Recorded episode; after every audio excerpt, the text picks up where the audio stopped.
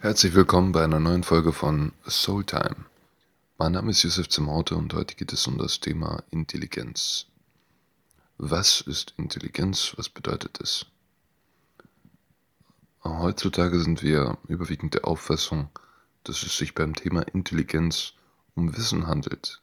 Um Wissen, das man sich erworben hat, um Allgemeinbildung oder aber auch um eloquente Kommunikationsfähigkeit.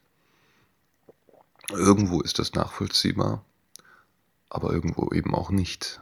Denn Intelligenz hat nicht unbedingt etwas mit diesen Dingen zu tun, sondern vielmehr mit der Tatsache, wie wir mit uns selbst umgehen und welches Bewusstsein wir haben.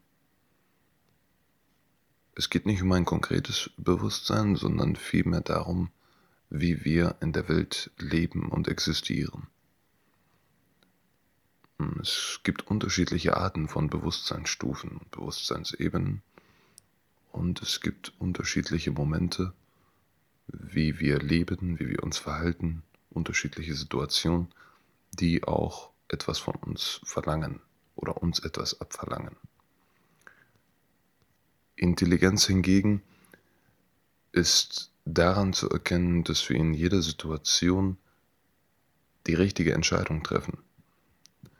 Jetzt ist richtig eine Kategorie, das Gegenteil wäre falsch oder nicht so richtig oder oder oder. Jedenfalls äh, gibt es im Sinne der Richtigkeit in Bezug auf die Intelligenz des Menschen nur eine Entscheidung. Und zwar ist es immer die Entscheidung für sich selbst. Das darf man jetzt nicht egoistisch verstehen, sondern im Sinne der eigenen Würde. Also der intelligente, äh, der intelligente Mensch weiß, was zu tun ist. Jeder Mensch weiß das, was in seinem Leben zu tun hat. Und das weiß er aber intuitiv. Es hat wenig mit Wissen zu tun, es hat wenig mit Kommunikationsfähigkeit zu tun und es hat wenig mit Bildung zu tun. Also es ist immer eine intuitive Entscheidung. Insofern müssen wir Intelligenz auch als intuitive Kraft verstehen und begreifen lernen. Wenn wir das nicht tun, dann neigen wir dazu, Intelligenz fassbar zu machen. Das erkennt man an die Kultur, die wir haben. Das ist immer eine Kultur der Fassbarkeit, der Studien, der Tests. Ja, wenn wir schon bei Tests sind, IQ-Tests, ganz bekanntes Beispiel. Allerdings nach einfacher Logik kann ein IQ-Test niemals so gut sein wie der oder diejenigen, die ihn zustande gebracht haben. Und das ist wieder dieses Paradoxon, das wir haben, wenn jetzt ein sehr intelligenter Mensch einen IQ-Test macht, heißt das jetzt nicht, wenn er schlechter abschneidet, dass seine Intelligenz unter dem Durchschnitt liegt.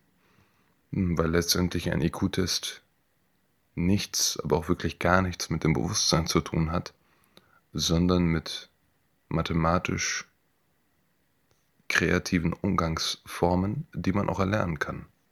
Das merken Sie selbst, wenn Sie einen IQ-Test einmal machen oder wenn Sie ihn 50 Mal machen.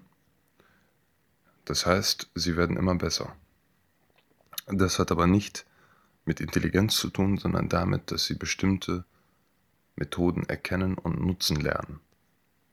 Daher erachte ich einen IQ-Test als wie soll ich sagen, irritierend, aber auch ähm, irreleitend. Also es kann sein, dass sie einen IQ-Test machen und gut abschneiden und sich dann für sehr intelligent halten, was sich dann aber in ihrem Leben wiederum als